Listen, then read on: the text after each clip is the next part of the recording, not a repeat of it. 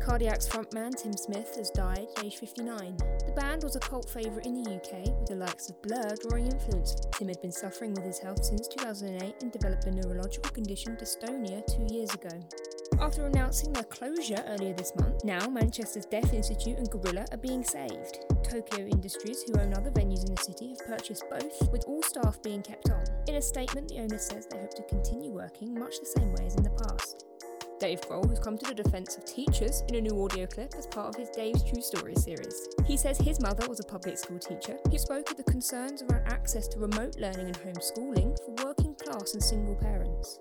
And if you were hoping that the promise of new ABBA music would make 2020 that bit better, unfortunately, you're going to have to wait a bit longer. Podcast and radio host Jeff Lloyd spoke to Bjorn Ulvaeus, who says COVID 19 and technical difficulties have meant any new material will be released in 2021. But not to worry, as Bjorn also said, there's now five new tracks waiting in the wings.